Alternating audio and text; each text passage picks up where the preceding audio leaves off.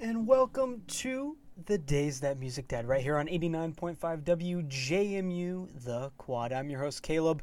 We have a very, very interesting and exciting show for today. Um, cannot wait. Once again, you are listening to the Days That Music Died right here on 89.5. We are at our new time, but same format as always, Thursdays at 2.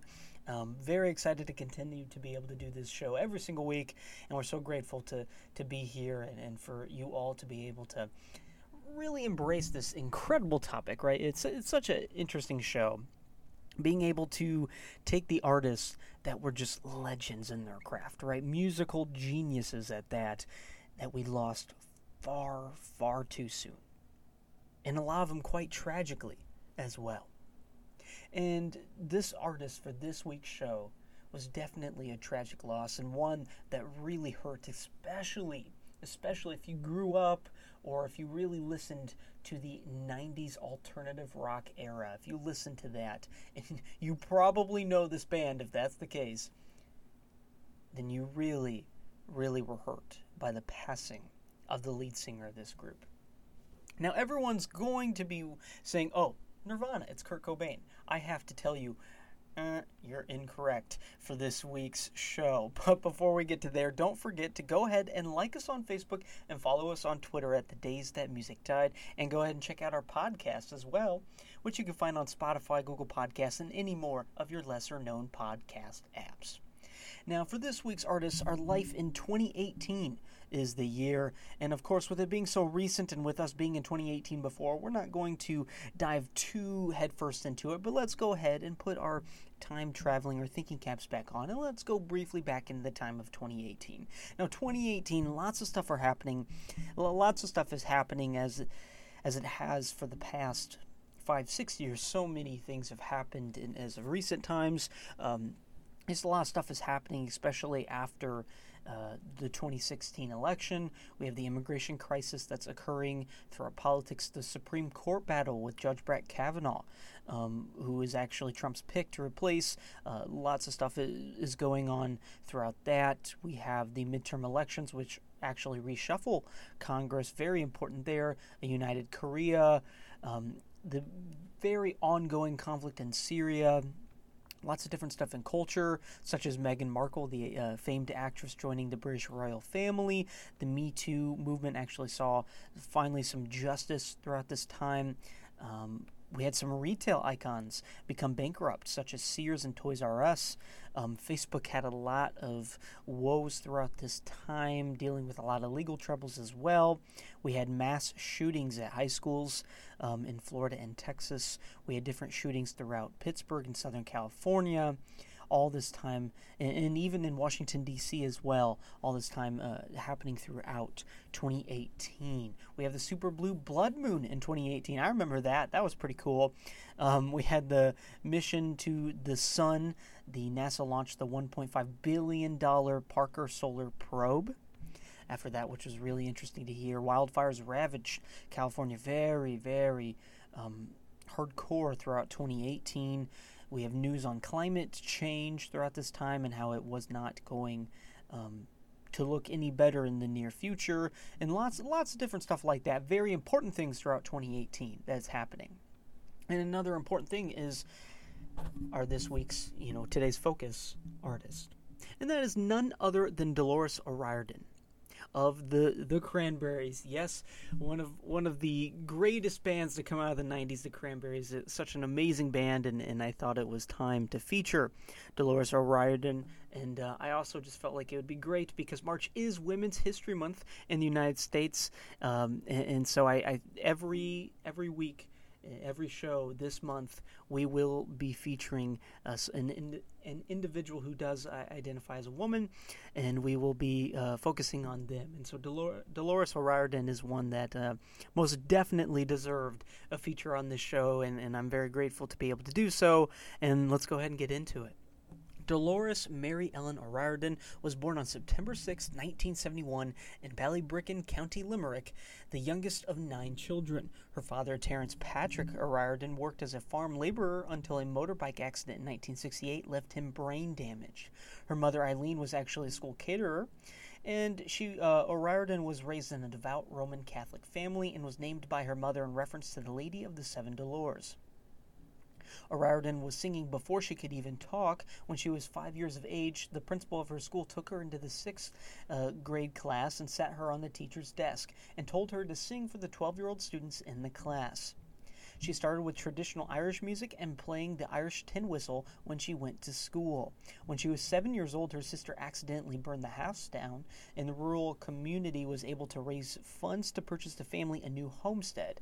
Her formative experiences uh, were as a liturgical soloist in the choir in local church and as a singer at school. From the age of eight, she was sexually abused for four years by a person whom she trusted. At the age of ten, she would sing in local pubs where her uncles took her. O'Riordan actually attempt, uh, attended Laurel Hill uh, FCJ school in Limerick, and school principal um, said in the Limerick Post about O'Riordan's first day at Laurel Hill at the age of 12 that she stood stood up in front of classmates and announced, "My name is Dolores O'Riordan, and I'm going to be a rock star." Then she stood on her chair and she sang uh, triangles. Uh, she played the spoons and the bodhrán and then started playing the piano at age 12. She took piano lessons and even achieved grade 4 in practical and grade 8 in theory. She would spend 8 years with classical piano and would play the harmonium in her church for 10 years. She sat every day at the piano to, uh, in the main hall to play. Then her classmates sat around her after having lunch to listen to her sing.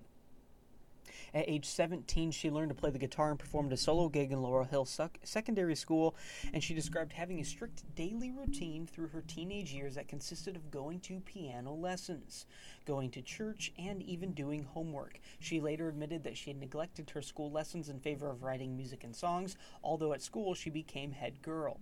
During her six, years at Laurel Hill, O'Riordan won the song contest almost every year at several local events and culminating in national singing competitions as well. She, and, uh, in the end, she actually won 20 of these medals. Around this time, O'Riordan d- uh, divided the rest of her schedule between assisting her mother, learning the accordion from her dad, and part time employment at clothing shops. Her mother, whom she adored, encouraged her to consider becoming a nun or get a college degree and become a music teacher. Instead, she ran away from home at 18 and lived, and lived a couple of years with her boyfriend. In an interview with Fox magazine, O'Riordan clarified her reasons for leaving home, saying, At age 18, I left home because I wanted to sing. My parents wanted me to go to college and things like that. I was really poor for a year and a half. I remember actually being hungry, like I'd die for a bag of chips. That's when I joined the Cranberries segue, perfect segue, right, into the formation of the Cranberries, the early success and the stardom throughout the years of 1989 to 2003. Very big span here. In 1989, brothers Mike and Noel Hogan formed the Cranberry Saw US with uh, Cranberry Saw Us with drummer Fergal Lawler and singer Niall Quinn in Limerick, Ireland. Less than a year later, Quinn actually left the band. He then told the remaining members that his girlfriend knew a girl who was looking for a band playing original material. In mid 1990, on a Sunday afternoon, O'Riordan and Quinn came up at the band's re- rehearsal room, and Noel Hogan uh, later recalled that Niall came up with Dolores on that Sunday and remember she was shy, very soft spoken not the Dolores that everyone actually grew to knew, uh, to know, and she comes in and we're, was just kind of, kind of with a gang of young guys sitting around the place, and it must have been very intimidating for her, is what he's saying. And so O'Riordan actually sang a couple of songs that she had written herself, and she also did a Sinead O'Connor song titled Troy. The band was impressed and gave her a cassette with instrumentals, asking her if she could work on it. When she returned with a rough version of Linger, she was hired. Hogan told Rolling Stone that the minute she sang, you know, it was like your jaw drops at her voice. Dolores was musically far superior to me because she had been doing it all her life. O'Riordan was a, still a student at Laurel Hill Secondary School when she first joined the band, and at that time she had actually had her sights on the musical life and her desire to be in a band with no barriers, where I could write my own songs. She actually was later on claimed to say in 1995, and acad- academics did not hold much interest for her, although her grades were actually quite good in school. Um, O'Riordan left school without any qualifications. The Cranberries recorded demo tapes included Nothing Left at All, a three track EP released on tape by local record label Xeric Records, which actually sold 300 copies. The owner of Xeric Studios, Pearse Gilmore, became their manager and provided the group with studio time to complete another demo tape, which he produced. It featured early versions of Linger and Dreams, which were sent to record companies in the UK. This demo gained attention from both the UK press and record industry and sparked a bidding war between record labels. Eventually, the group signed with Island Records. This this actually resulted in the group changing their name to the Cranberries and releasing a four-track EP titled Uncertain. Before the recording of the debut album, every, everybody else is doing it, so why can't we? O'Riordan ex- experienced difficult touring conditions with low income, sleeping on people's floors, and in cramped vans across Ireland and the UK. Furthermore, she had to overcome her shyness at the time during the early live performances with the Cranberries, singing with her back to the audience. Lawler actually recalled, We just went up and we had six songs. Dolores was turned to the side. Noel, Mike, and I had our heads down. They were all nervous. They didn't know what to do, they didn't know what to expect. It was new for them, right? And so O'Riordan had actually rapidly been gaining international attention after the release of the Cranberries' first album. Um, it contained this album contained the group's most successful singles such as "Dreams" and "Linger," which charted at number eight on the Billboard Hot 100 when she was only 22 crazy. O'Riordan had been recognized as a style icon in sporting a pixie cut or bust hair in the 1990s and performing barefoot, saying it just feels comfortable and honest to pull your toes along the ground. In September 1994, the Cranberries released Zombie, the lead single of the follow up album No Need to Argue. The song reached number one of Triple J's Hottest 100, which was the first time ever that a female led band had topped the Australia's biggest song poll. She actually stood alone in the countdown's history for 16 years. Absolutely amazing, right? She reached her commercial peak with no need to argue the top selling album worldwide in the first semester of 1995 and the world's best, best uh, selling album of the year by a European artist. The album produced the songs Ode to My Family, I Can't Be With You, and Ridiculous Thoughts, and even the group's biggest international hit, Zombie, which topped singles charts in several countries. Dan Weiss of Billboard stated that the song Zombie could crush an entire room with the combined largesse of O'Riordan's ocean swallowing voice. Perfect way to describe it, right? Wow. Her voice, her vocals, you'll, and you'll hear soon if you haven't heard her before, just absolutely amazing. And by this time, within the release of the first two albums of the Cranberries with accompanying tours, O'Riordan had achieved both success and celebrity status. After attending a concert uh, of the Cranberries at London's Royal Albert Hall in January 1995, author Alec Foege compared O'Riordan as part Audrey Hepburn and part David Bowie. On September 12, 1995, O'Riordan performed Ave Maria along with Pavarotti in his Pavarotti and Friends series of benefit concerts entitled Together for the Children of Bosnia. Princess, Di- Princess Diana, who attended the live performance, actually told her that the song brought her to tears. During the show, O'Riordan performed Linger as a duet with Simon Le Bon of Duran Duran. The third album to the Faithful Departed debuted at number two in, in the UK and number four in the US with the singles Free to Decide, When You're Gone, and Hollywood. It also featured the Billboard Modern Rock, rock Tracks number one single Salvation, and halfway through the Free to, to Decide World Tour 1996 to 1997, promoting to the Faithful Departed, O'Riordan and the Cranberries actually canceled the remaining dates, announcing that they would take time off in 1997. While the group claimed that exhaustion was the result of an extensive touring schedule, pressure from managers and press intrusion, suspicions and rumors from the press indicated O'Riordan's health was deteriorated. Um, O'Riordan publicly told different papers that I was very depressed and I was extremely anorexic on that record, and as it came out, I got progressively worse. O'Riordan was the one who made the decision to take a break. Although their management and record company went mental, the rest of the group supported her. Stephen Street later said that perhaps she could have tempered her behavior and been more measured, but that just wasn't her way. With the Cranberries, uh, she released Bury the Hatchet, which showcased the maturity of the group's sound.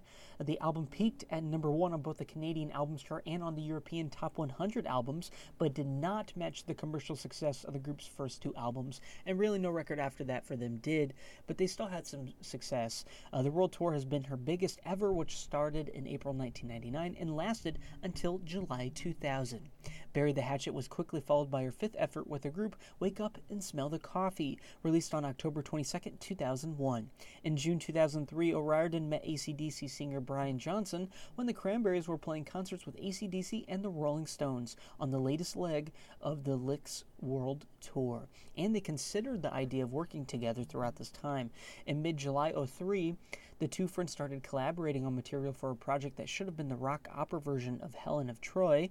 Um, but Johnson said he's been working on it for about seven years and that the musical to which O'Riordan would lend her voice was expected to feature many artists. The $1.2 million production was initially to debut in March 03 at a performing arts hall in Florida. However, despite the pronouncement, the project was adjourned and Johnson expected it to be completed in late 03 so that could be played in London. However, in 2003, the band decided to take a temporary timeout to experiment with solo projects.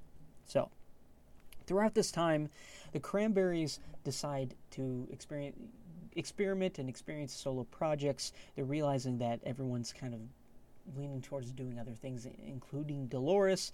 And then throughout 2003, 2009, she has solo career and lots of other projects that she's doing. And we'll talk about that in the next break. But let's go ahead and get into the music.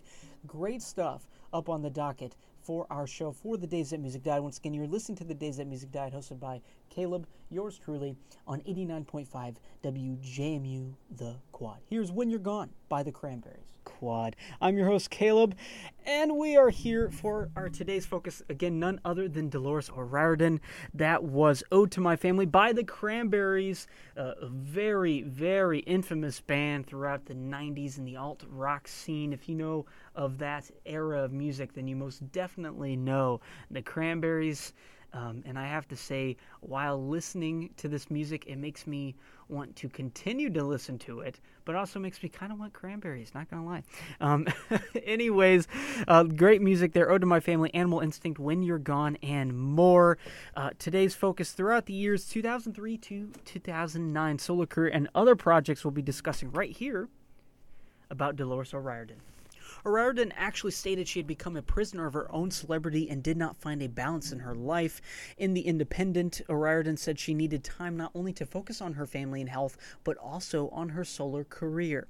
She enjoyed being treated like any other any ordinary person, living in Canada and then became a volunteer at her children's school throughout this time. In 03, O'Riordan recruited Canadian music producer Dan Brodbeck and musicians to develop new compositions for her solo project. Among them was dr- was drummer Graham Hopkins, whom O'Riordan said she loved for his energy.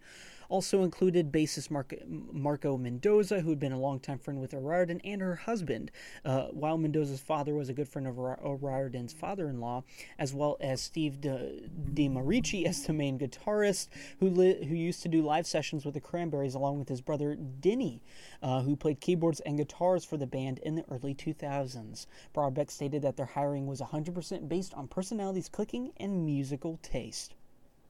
In 2004, O'Riordan worked with composer Angelo Badalamenti of Twin Peaks fame on the Evilenko soundtrack, providing vocals on several tracks, including Angels Go to Heaven, the film's theme song.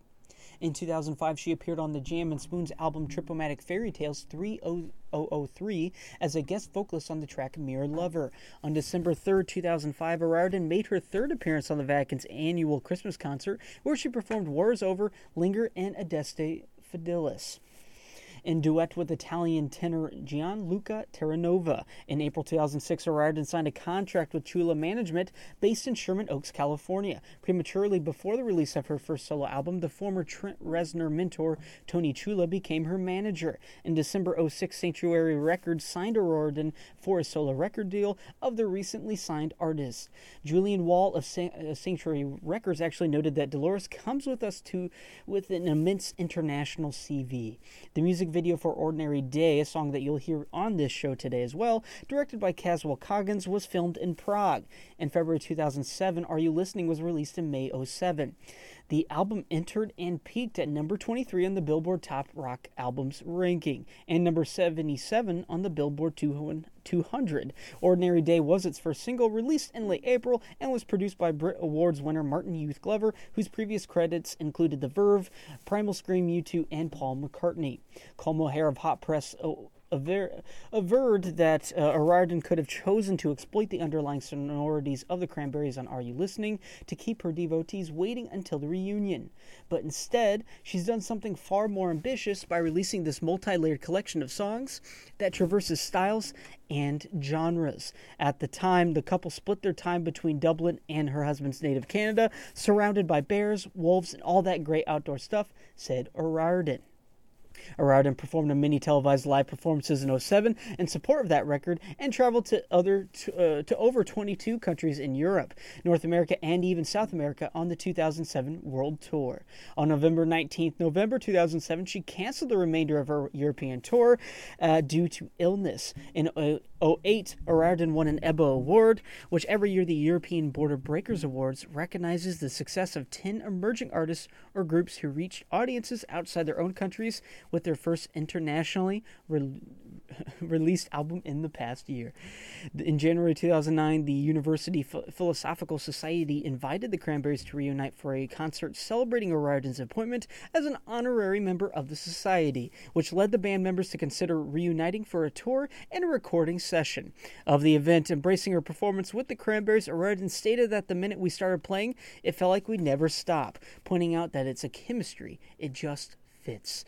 She released her second album, No Baggage, featuring 11 tracks in August 09. And O'Riordan said of No Baggage, I probably haven't worn my heart on my sleeve like this since the second album, No Need to Argue. Nevertheless, No Baggage was poorly received by music critics compared to Are You Listening, and neither album replicated the success of the Cranberries.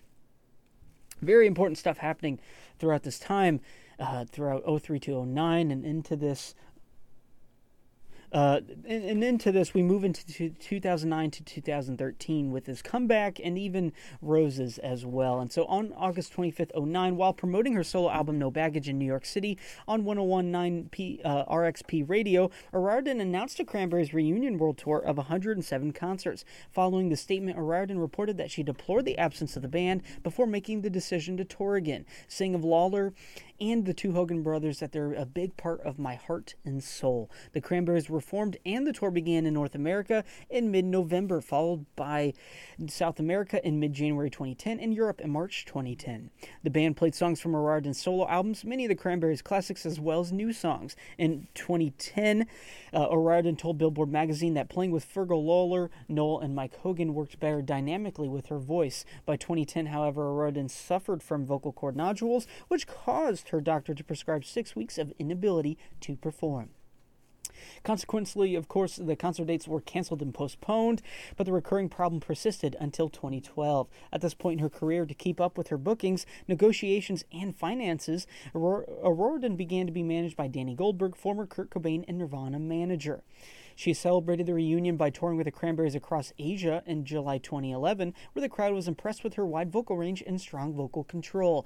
During the six years of their hiatus, O'Riordan and Noel Hogan occasionally shared ideas. In 2011, they recorded their sixth album, Roses, with longtime producer Stephen Street, released in February 2012.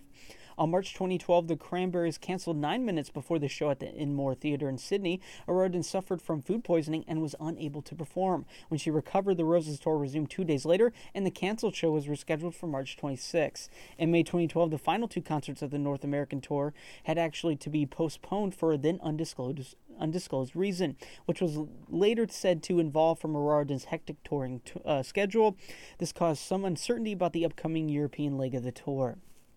For the second leg of the tour, uh, O'Riordan hired a tour, touring backing vocalist. Uh, during interior tours, backup vocals were, were performed by the band's backup guitarist, Steve DeMarchi. In November 2012, the extent to which her father's 2011 death was affecting O'Riordan was made public when she admitted in La, Le Telegram that she was unable to perform Ode to My Family throughout the 32 shows of the second leg, um, where she said, I hope to be able to sing it back one day, but for now it's just too soon. Throughout 2013 to 2018, we have the voice of Ireland and something else. O'Riordan replaced Sharon Corr as one of the mentors on RTE's The Voice of Ireland during the 2013 to 14 season, and she even reached the final of the competition with her act Kelly Lewis, who finished in second place. In October 20, 2013, her and Marco Mendoza reconvened their partnership and were working on the songs for her announced third solo album, rescheduled uh, scheduled for 2014, and presumably some film possibilities as well. In mid January 2014, between shoots for The Voice, O'Riordan stated that she had written 15 songs for a new solo album and she planned to go to Los Angeles in order to elaborate the start of the record. In April 2014, disillusioned by her experiences in the music industry, she told Barry Egan that the record business made her extraordinarily wealthy, but sucked the blood out of her, like a particularly ferocious vampire. And in mid July 2014, she had announced that she would not return to The Voice for a second season due to her health condition affected by flights from Dublin to Canada during seven weeks of filming. In April 2014, she began recording new material with Jetlag, a collaboration between Andy Rourke of the Smiths and Ole Koretsky, a DJ and producer based in New York. They then formed a trio under the name Dark. Their first album, Science Agrees, was released in September 2016. In late April 2017, celebrating the 25th anniversary of the band, the Cranberries released a new studio album titled Something Else, featuring acoustic versions of their greatest hits and backed by the Irish Chamber Orchestra. These three new songs appear on this album Rupture. Why, and the Glory, the last song written by O'Riordan and Noel Hogan in their songwriting partnership. The album was well received by critics. Reviewers have praised the return of one of Ireland's finest songsmiths and reacted favorably to the orca to the orchestral and acoustic reimagining. Music critic Karen Gui has described O'Riordan's voice more measured, more labile, and rich with maturity whilst the thinness of her voice dilutes the anxious energy of Animal Instinct, one of the album's tracks. In May 2017, the band started the world tour's acoustic concerts with a string quartet, most of the time O'Riordan sang seated on a stool. After 11 shows, she was said to be in excruciating pain, and the Cranberries published on social media the cancellation of the sold out tour in Europe and North America, stating that Dolores' back problem was in the mid to upper area of her spine and uh, different movements associated with breathing and singing as- actually uh, created more pain. During her rest, O'Riordan had been planning a new album of the Cranberries and had written and recorded demo versions in her final years. Her last public performance was on December 14th, 2017, in New York City, when she sang three Cranberry songs at Billboard's Christmas party. In late 2017, she confirmed her appearance at Billboard's private event, which led devotees to believe she would soon start performing again. And in the next break, we'll talk about her tragic day, Dolores O'Riordan, that is, and just the incredible, incredible artistry that she had. But first, let's go and get back into the music. Here's Dreaming, Dreaming My Dreams. Dreaming My Dreams, that's a lot harder to say. Uh, live by the Cranberries. And that was Dreams by the Cranberries. Great stuff right there. Right before that, we had Ordinary Day by Dolores O'Riordan herself and Dreaming My Dreams live. Uh, great, great tune right there. Some good stuff. And uh, once again, you are listening to The Days That Music Died right here on 89.5 WJMU, The Quad. I'm your host, Caleb. And as we start to round out our show, let's t- briefly talk about artistry for Dolores O'Riordan. And before we get into our tragic day of today's focus, her songwriting and musicianship. Um, she actually noted herself in Ultimate Guitar on her writing process. Lyrics are very important for me to make sure that I'm portraying whatever it is I need to portray. So I sit there, but the funny thing is, they've come to me anywhere. Oh, I haven't got to I, I have to go get a pen real quick is what she would say uh, a lot and in the middle of the night when you're trying to go to sleep and and they're going around in your head your words and you just get up and go out and you have to write them down and O'Riordan was easily bored and couldn't rest for a week. Uh, Hogan actually described O'Riordan's routine working on her songs late at night or overnight. Her emails were like text messages, 15 of them, but they're all like two lines at 2 o'clock in the morning. O'Riordan wrote songs about themes that have evolved over the course of her career. Her experience taught her to never feel in- inhibited and always make an effort to try other things artistically. She actually stated in The Independent that she wrote about what is going, what is getting uh, to her at the time. She said that writing lyrics was about the things you need to talk about. I write to get my emotions out. It's quite self therapeutic.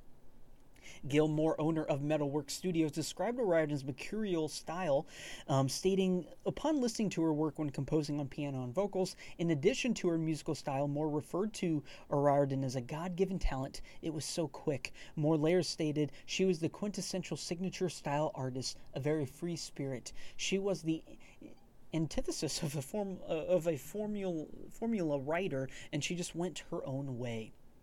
For her voice, O'Riordan was actually a mezzo soprano with a vocal range from B2 to C6. She did not sing much in the fifth octave, but rather in a range of vocal comfort, familiar to the 90s alternative rock vocal belting, but was always devoted to her love of falsetto. Her voice was rather light without applying an uncomfortable weight, and she characteristically deployed a soft projection when she sang the lowest notes. Her signature singing style integrated a wide range of elements, such as the lifting voice, mournful mournful, mournful keening, uh, glottal ornamentation, and, dis- and a distinctive attack on syllables. Mikael Wood of Los Angeles Times commented she had a high, airy tone that could l- turn ferocious without warning. Uh, she emphasized its breaks and curls, decorating the catchy melodies she wrote with florid vocal runs inherited from Celtic tradition. She was also renowned for her yodeling techniques, embracing the sharp break of her voice, such as you just heard in the past song, Dreams. She had never compromised her strong Irish accent, even when she was criticized for it. Uh, very important here. Um, and so Dan Weiss of Stereogum actually praised O'Riordan's vocal ability, commenting she knew she could multiply her phrases in harmony and clever oral sculpting, which turned relatively simple and round chord progressions like Ode to My Family into complex waterfalls, waterfalls of vocalization. And yet, the jangling folk guitars buffering them were clearly armored by capital R rock. I love that, right? I love that. And it's so good. It's such a great description describing exactly what we're hearing, exactly what is going on for O'Riordan and the Cranberries. And so this leads us to our tragic day. In January 2018, O'Riordan traveled from New York City, where she lived, to London to work with Martin Youth Glover on her side project Dark and to meet representatives of the BMG record label about a new album of the Cranberries. O'Riordan arrived at the London Hilton on Park Lane Hotel in Mayfair on January 14th. At 2 a.m. on January 15, 2018, O'Riordan had a phone call with her, mo- with her mother. Later that morning, she was found unresponsive in the bathroom and was pronounced dead at 9:16 a.m.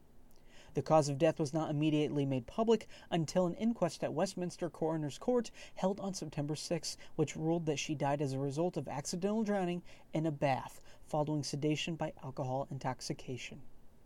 Empty bottles were found in O'Riordan's room, five miniature bottles and a champagne bottle, as well as some prescription drugs. Toxicology tests showed that her body contained only therapeutic amounts of these medications, but 330 milligrams of alcohol per 100 milliliters of blood uh, in the blood alcohol content of 0.33%.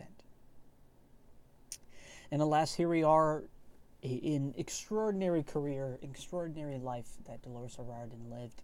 Uh, amazing things what she was able to do. Her talent, her skills, just impeccable, right?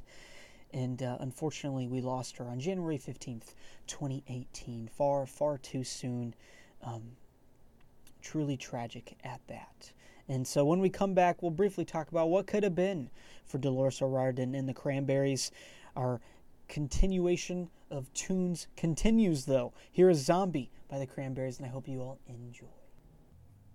And welcome back to The Days That Music Died, right here on 89.5 WJMU, The Quad. I'm your host, Caleb, and that was Zombie by the Cranberries. We have one more tune, but what could have been for our featured artist for this week's show, Dolores O'Riordan? Well, I mean, she would have done exactly what she was hoping to do, and that is uh, collaborate more, work with um, different artists such as Martin Youth Glover on her side project Dark. She would have continued to record albums with the Cranberries. She would have toured when she could have.